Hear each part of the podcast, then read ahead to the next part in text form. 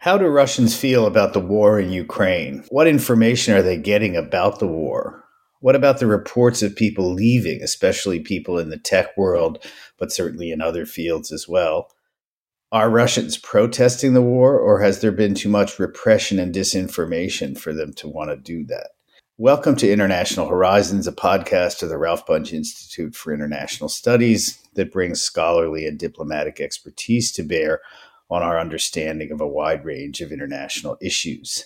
My name is John Torpey, and I'm director of the Ralph Bunche Institute and the grad- at the Graduate Center of the City University of New York. We're fortunate to have with us today Anna Zhelnina, a postdoctoral researcher at the Helsinki Institute of Urban and Re- Regional Research in Finland. She received her PhD in sociology from the CUNY Graduate Center two years ago with a dissertation on housing strategies and political mobilization in Moscow's renovation uh, and that dissertation won the uh, Dissertation of the Year award of the American Sociological Association's section on collective behavior and social movements. She's written a chapter on Russians' protests, protests against Putin in a forthcoming book edited by Jim Jasper and a number of graduate student colleagues at the CUNY Graduate Center, including previous International Horizons interviewee Jessica Malbacher who's a specialist on Hong Kong. Thanks so much for being with us today, Anna Zhelnina. Thanks for having me. Great to have you. So you're in Finland, and I wonder, I mean, in response to the Russian invasion of Ukraine, the Finns have been, as you know, moving toward the, the idea of joining NATO along with the Swedes. So, what's the mood of the people in the country? Are they concerned that the war is going to spill over to them? Well, uh, especially in the first days or even weeks after the invasion, you could really sense it here that people were concerned and there was, well, they were, many people were scared and they were quite explicit about their feelings. And I think um, the increase in um, support for NATO membership kind of reflects that sentiment. Um, I think when the last polls came out, the support was somewhere in the area of 60% of, uh, of those who participated in the poll. So that's quite a lot compared to uh, the poll that t- took place a couple of years ago. And back then it was like 20% or something. So it really affected people in Finland. And I think um, it's going to happen sooner or later, although there are also voices kind of opposing NATO membership, also because of uh, the past relationships of the country with Russia. There's, of course, uh, a very complicated history between the two countries, but it's also a very close neighbor. And there's also another fear, not just the fear of invasion, but also the fear of kind of provoking Russia to do something um, that the that Finland doesn't want or need. So there's like this kind of double sentiment going on. Well, yes, it would seem to be a very complicated position to be in. Uh, and of course, the Finns have had a long, you know, and, and complicated, uh, delicate relationship with Russia uh, that, you know, for a long time went by the name, had a name for itself, namely Finlandization, right? And it meant a certain kind of neutrality in regard to international affairs and uh, not antagonizing Russia. So it's obviously very much implicated in the current, the whole question of what provoked Putin to do this, you know, uh, how people should think about the idea of expanding NATO in the middle of this conflict. Um, but in any case, you know, it's not surprising that the Finns would have complicated and perhaps contradictory views about this question, uh, because that's surely the case more broadly. Um, so let's turn to uh, what's going on in Russia. You're a Russian national. Um, and you know you must have a sense of how much i mean there's a lot of talk about uh, widespread support or at least putin is putting out the idea that there's widespread support in russia for the war or what used to be the special military operation uh, but many suggest that this is really just a result of the fact that people are afraid to say anything negative uh, to an interviewer. So, what's your sense of the situation? This is a very interesting question, actually, because polls in Russia, in an authoritarian state, have been a contested topic for a while now. So it's not just the war that changed how people respond to the polls uh, under authoritarianism. Uh, and researchers and like political sociologists and philosophers working in Russia have pointed out that the authoritarian regimes like to use polls as kind of a weapon to rather shape public opinion and not just to collect it. So it was not always clear whether you could trust the polls even before the war. But when the war started, it became, of course, even more complex. Um, and I think these days uh, you can find so many discussions um, uh, on like uh, online, on Twitter, in the sociology journals, even talking about whether we can trust those polls or not. But you're right; most of them show um, kind of the majority support um, for the special operation because remember that you cannot call it war in Russia because it's illegal. You can really be uh, persecuted for just saying the the word war when referring to to the events in uh, Ukraine, because they passed a new legislation to completely kind of control the discourse. So you cannot call it a war, but the polls usually ask about the actions in Ukraine or the special operation in Ukraine. And it is true that most of them show support in the area of like 50 to 70%. But again, it depends on how uh, the pollsters formulate a question. And there's a lot of discussion about that. So it's not just the fear, but also the kind of prompting that's included in the, in the way that the question is phrased that kind of pushes people to answer the correct way. So it's not just the fear, it's also the kind of the deliberate strategic work of the polling agencies who are often not independent. But it's also true that even the relatively independent pollsters still uh, kind of um, show higher levels of support than one would hope for. But again, I just need to point out that it depends a lot on uh, how the question is formulated, how people really how well they are informed about the events because that's also something that uh, scholars have pointed out that it doesn't make much sense to ask a person about something uh, their opinion about something that they don't really think about they have n- no kind of pre-existing opinion and so, uh, so is it is uh, sorry to interrupt, but is it your sense that there are a lot of people who aren't even really thinking about this? I mean, I had the impression that there was an yes. enormous amount of of uh, coverage, if that's the right word, on Russian televised news that was obviously meant to give people, you know, a particular view of how things are going in Ukraine.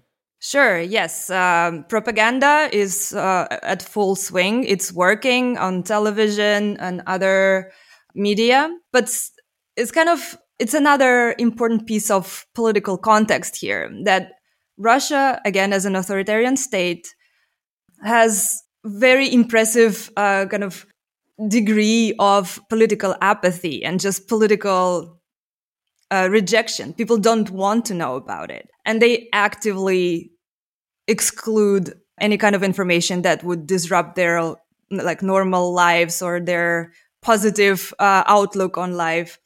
So that's something I have written about that political apathy is something that has been produced in Russia over the past couple of decades. People think politics is a dirty thing. They don't want to know about it. They don't want to have anything to do uh, with politics.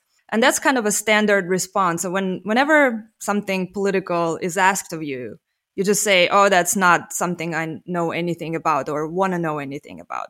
Uh, but also, I want to refer to to work of um, some Russian colleagues who have explored propaganda and have uh, studied uh, public opinion in Russia today. So, for example, uh, Maxim Alyukov, a sociologist uh, from Russia who currently works in uh, in the UK, has summarized reason some reasons why uh, for example polls should be taken with a grain of salt and one of the reasons is exactly this that people often do not have a formulated opinion, despite all the propaganda and despite all the uh, kind of flow of uh, information.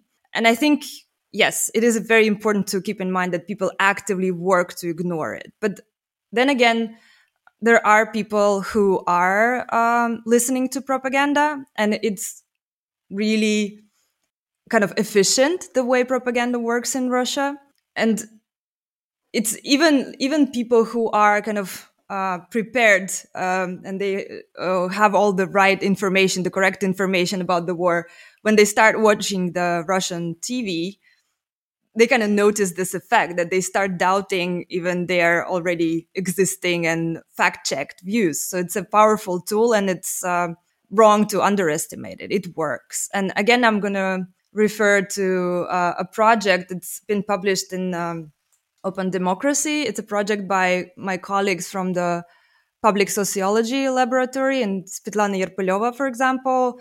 Uh, they have collected uh, qualitative interviews with people who oppose the war and support the war to figure out why they do or do not support the war to kind of supplement this quantitative data from the polls. And what they found out was, I think it's very interesting that there are more than one way to support the war. There are more than one reason to say yes to the question whether you support uh, the war effort or not. And propaganda is, of course, one of those reasons that people are just like watching the news and they believe everything they hear. But then another interesting reason to say yes is um, that people just kind of fall back to default answers when they don't have an opinion but all they hear around them is that okay there's a war going on and our country is fighting for whatever values in, in this war even if they don't have enough information or they don't have an opinion they would just say yes because it sounds like a socially appropriate kind of answer so that it's not uh, necessarily a very formulated and kind of supported opinion that people would defend that's right. what i'm trying to say Right. So, I mean, there are a couple of areas related, I suppose, to propaganda that I want to explore with you. And, and these are, I think, really in your area of expertise in particular, and, and that is about protest. You know, we heard early on about people going out and, you know, holding up signs. And then, of course, the police would come generally fairly quickly. And, you know, it seemed to me also early on, although I don't think we hear this quite so much lately, eh, you know, has been a discussion about, you know, uh, regime change and that Putin needs to be removed from power, which I've always thought was, you know, really needlessly provocative. I mean, just gives him a reason to fight to the very end and to do who knows what along the way. But, um, you know, one of the things that it seems to me has kept him in power all these years is indeed precisely his, you know, ability to repress dissent. So I wonder if you could talk about, you know, how the repression has kind of developed or unfolded over the last 20 years of his rule. Um, and, you know, tell us what you know about what's happening on the protest front. I mean, has that been effectively squelched as a result of the repression early on, or what's happening? Uh, well, to kind of give a, a broader overview of what was happening with the protest and protest culture in Russia, one would have to go back 10 years because this year it's exactly 10 years since the most recent largest uh, anti-regime protest uh, in in Russia, that the so-called Bolotnaya or the Winter Revolution or whatever you want to call it. There are several nicknames, and I think that was kind of a an important threshold after the Bolotnaya protests, which were again the biggest, I think, event of this kind in in uh, the post-socialist history of Russia. Um, after that, the repression has increased steadily, and I think again, I would just repeat this idea that repression and kind of political discouragement, the cultivation of apathy, they go hand in hand, really because again, uh, frustration, disappointment, those are the important emotional outcomes of uh, an unsuccessful protest, which Bolotnaya was, because the regime change back then didn't happen. Um, they didn't, so the, the protest was about electoral fraud, basically. People were trying to demand um, a recount of the votes in a parliamentary election, which didn't happen. So one of the biggest rallies was brutally repressed, and it was exactly 10 years ago. It was on um, May the 6th. After that day, of course, people were grew more afraid of participating in uh, such events. Also, the kind of the repress the repressive machine itself became more aggressive and um, basically it would turn to this uh, tactic that I think the kind of Stalinist regime was famous for a very random attack on people. So you could participate in a protest and have experienced no consequences, but you could also be punished severely for doing something really minor. And this kind of unpredictability of repression is, I think, what really keeps people um, wary. And since then, it all kind of um, deteriorated gradually. The new legislation to uh, to repress or to kind of discourage uh, the nonprofits, um, the human rights uh, advocates from um, doing their jobs. All that really didn't help. And but now it's of course a, a different page in um, in Russia's political history. Also because kind of this um, the beginning of the war uh, is associated with the new legislation that's even more repressive. Uh, like I said earlier, you can't even call the war what it is. You can't use the word war, but you can also just be punished for um, bringing up this uh, topic in a conversation. Um, people can be punished for um, basically standing in a, in um, somewhere outside with a uh, banner with a quote from um, 1984 or something like that. So basically, anything can become uh, prosecutable.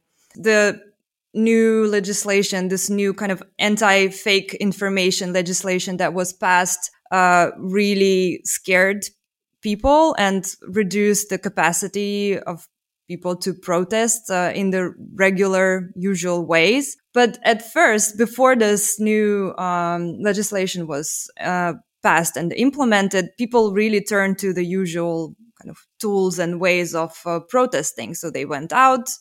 Uh, they tried to assemble in the usual um, protest spots because normally basically every big Russian city has a traditional spot where people would just go.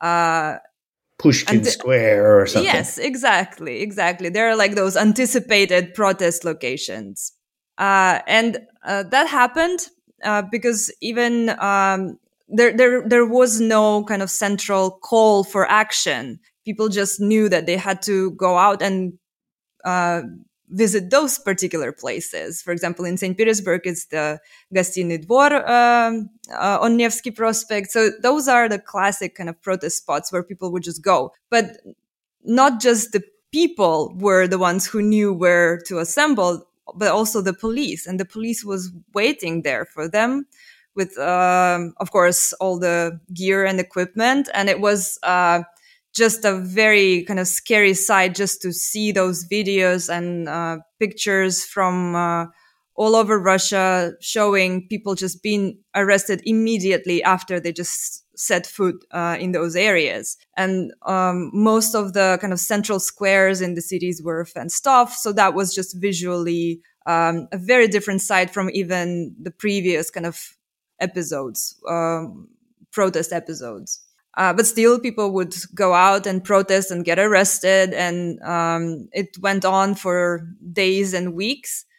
Uh, but then uh, it just became, I think, obvious that those protests were not working in a way that you normally expect them to work. And by that, I mean they were not creating a picture of like millions of people marching down the street because they just couldn't assemble. It was just technically not possible. So um, it became clear that this wasn't working in this sense, but also the new legislation made it so much scarier to protest in in in, in this way. Uh, but still, the protest did not uh, disappear. I think it's a very interesting transformation that uh, the kind of the contemporary Russian anti-war protest is uh, going through because now you see all sorts of kind of alternative techniques how people can show their discontent. And it's amazing how much for example art means these days. Street art but also performance art. There are so uh, many interesting creative events that people come up with to just show that they disagree with the um, current foreign policy or the special operation or whatever you, word you want to use.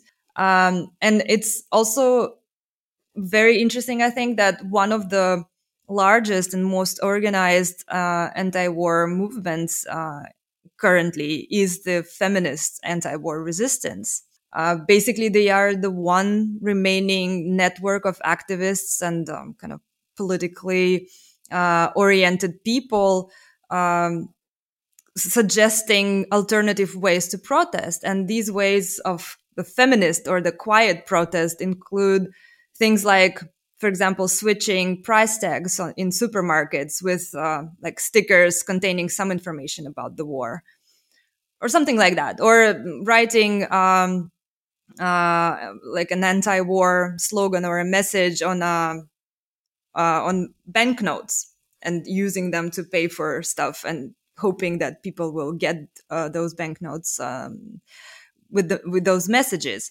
So things like that are happening, but again, they are still risky.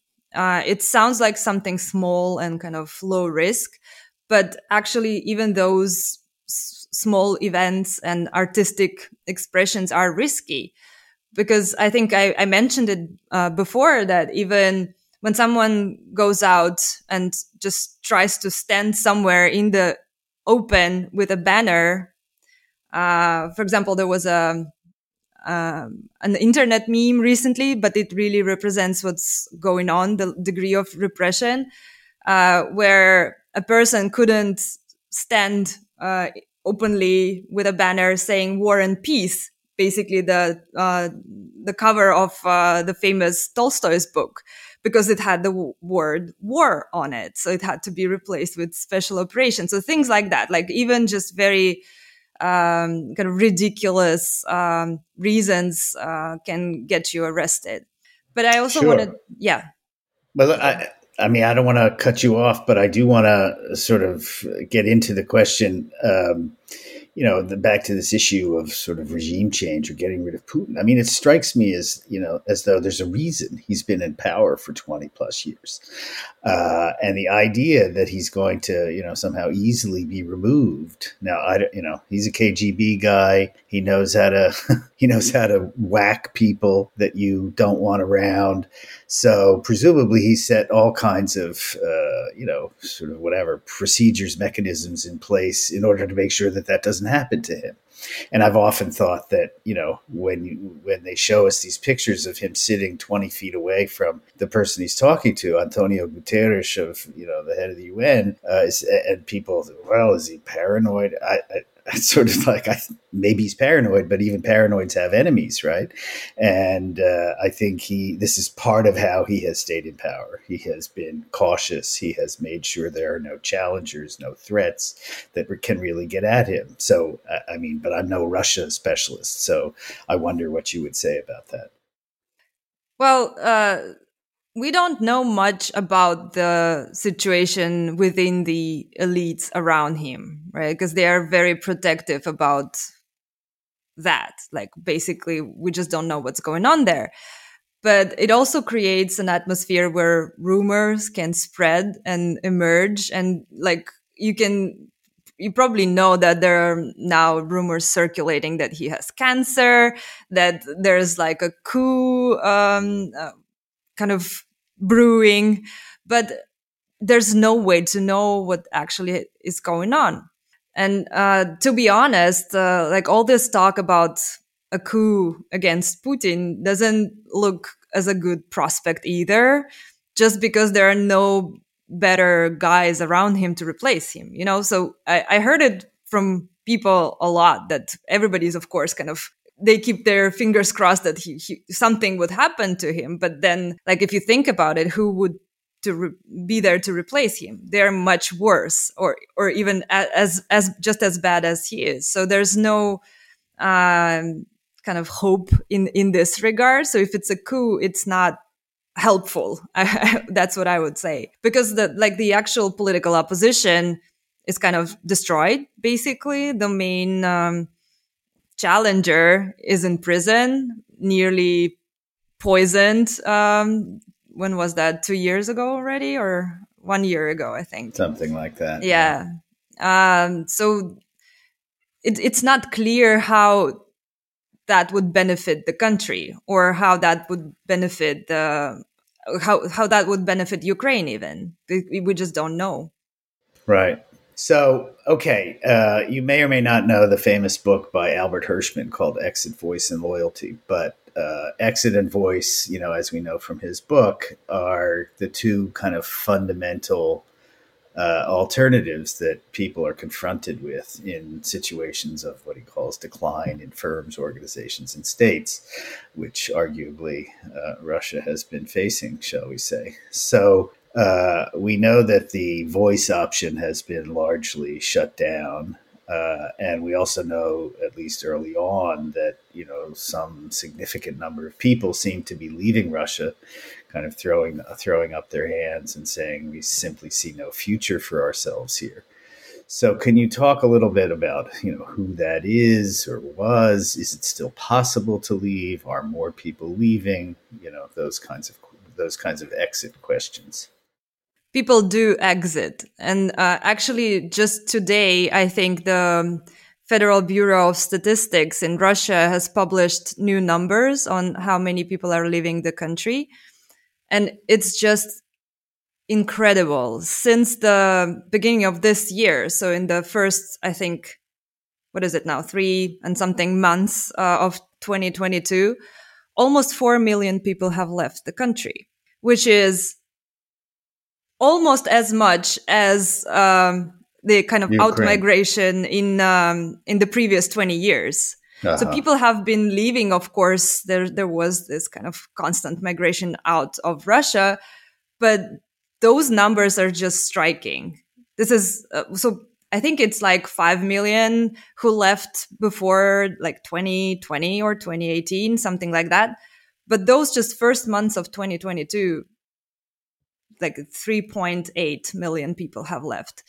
And it's also kind of interesting how people still manage to leave d- despite coronavirus and whatnot, because there are all these travel restrictions. You can't really go everywhere if you if you want to leave Russia. You also need a visa. You need like all sorts of things. It's not an easy feat, but people still live and um, they go to countries that uh, have kind of an easier um, visa regime, for example, the um, countries like Georgia, Armenia, hundreds of thousands of people went uh, there.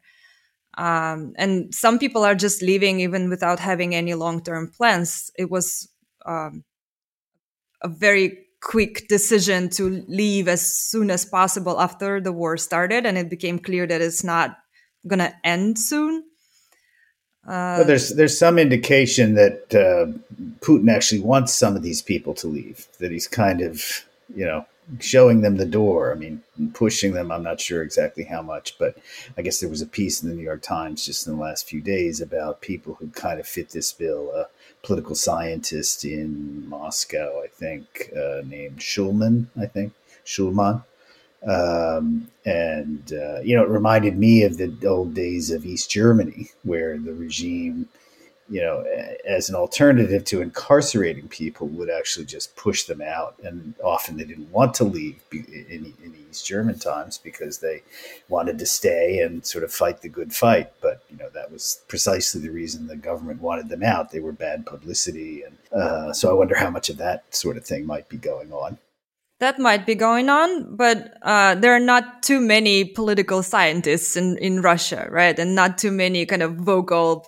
uh, journalists, uh, oppositional journalists who, who it's definitely more people leaving than there are those professions. So one con- big concern for, I think, the regime is now that there are many tech professionals or just like those IT professionals leaving. And it immediately became clear that they don't really want them to go because they are a, a, huge part of the country's well-being. And um, those are educated, um, kind of members of this innovative uh, sure. economy and they are needed and actually the reason it became clear right away that the country kind of wants them wants to keep them uh, were all these news about people trying to leave and being held at the airports for questioning and, and one of the questions was like are you working for IT or are you doing something that's important for the economy. And um, it became clear that some occupations are kind of more at risk of um, more at risk when they try to to travel. Uh, but yes, it, initially it was relatively easy, especially um, uh, until the flights were not all shut down because now there are just physically not many ways how you can leave the country because you, you can either go by bus, and but that's also kind of a limited number of options. You cannot fly anywhere, and now it's much more complicated just to organize a trip. Uh, but also, it seems that even uh, in in these past few weeks, the restrictions on leaving the country have increased because they still use the coronavirus restrictions to to uh, to limit uh, who can leave the country.